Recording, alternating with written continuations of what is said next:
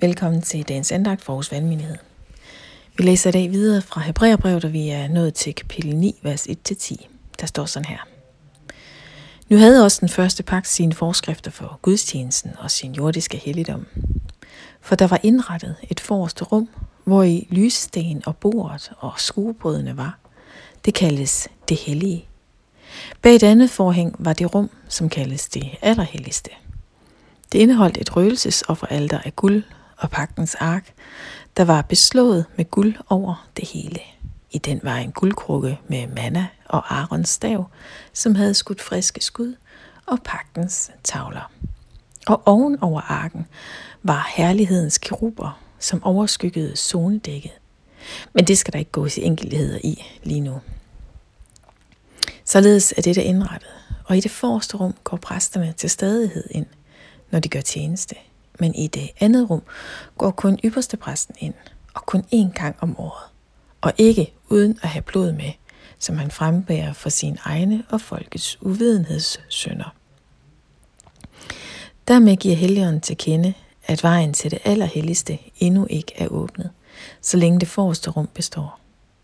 Dette er et billede på den nuværende tid – der frembæres gaver og ofre, som, hvad samvittighed angår, ikke kan føre den, som dyrker Gud, til målet. De er, ligesom mad og drikke og forskellige renselser, kun jordiske forskrifter, gyldige indtil tiden for den rigtige ordning. Vi, øh, vi får i dag et kig ind til tiden tilbage til den gamle pagt, altså til tiden før Jesus. Fordi nu er vi faktisk i tiden med den rigtige ordning, den gamle ordning, den var også rigtig, men den pegede frem på Jesus. Og vejen ind i det allerhelligste i templet, den gik gennem forskellige rum. Og ind i det allerhelligste, derind, der gik ypperste præsten en gang om året. Og han gik faktisk kun derind, hvis han havde blod med derind. Og Det kan godt lyde lidt voldsomt og underligt i vores ører her i 2023, for hvorfor skulle der blod med derind? Hvorfor var der et dyr, der skulle dø? Hvad var det egentlig, der var med det der blod, der gav præsten muligheden for at opholde sig derinde i det allerhelligste? Blodet, det var altså et offer for egne og for folkets synder. Uvidenhedssynder. Altså synder, som skiller os fra Gud. Og det med uvidenhed her, der peges altså på, på de ting, som vi ikke engang selv er opmærksom på os selv ved af. Og at bevare livet i Guds nærhed, det kræver, at et liv offres. Det var i den gamle pagt et dyr. Det var der helt specifikke regler for. Men nu, nu hvor vi er i den rigtige ordning, i den nye pagt, nu er vi i tiden efter Jesus, som den gamle ordning jo pegede hen mod. Og der er også blod til stede i den nye pagt, for der har Jesus med sin død på korset offret sig for os. Så hans blod, det er så faktisk det, der nu beskytter os, så vi kan stå foran Gud selv. Det er Jesus, der giver adgangen. Det er ham, der faktisk har betalt for alle vores syndere. Både dem, vi kender til, og dem, vi ikke kender til. Så Jesus, han er altså både ypperste præsten, og han er offeret. For han er den ypperste præst, der er betalt med sit eget blod.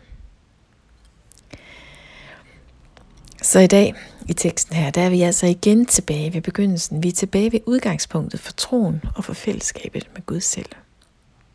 Og menigheden her, de jødekristne, de drømte sig tilbage til jødedommen, til reglerne, til offrene, til tiden før Jesus. Og vi kan jo godt undre os. Hvorfor skulle man drømme sig tilbage til den gamle pagt?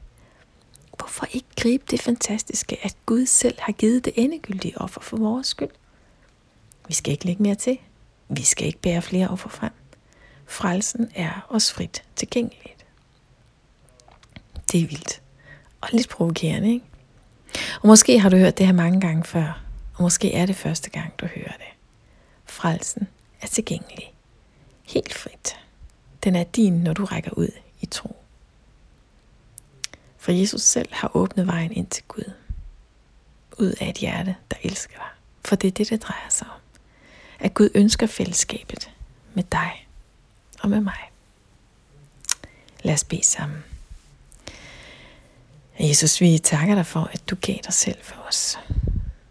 Vi forstår det ikke, men vi bøjer os ydmygt for den sandhed. Og vi ønsker at række ud i tro og tage imod.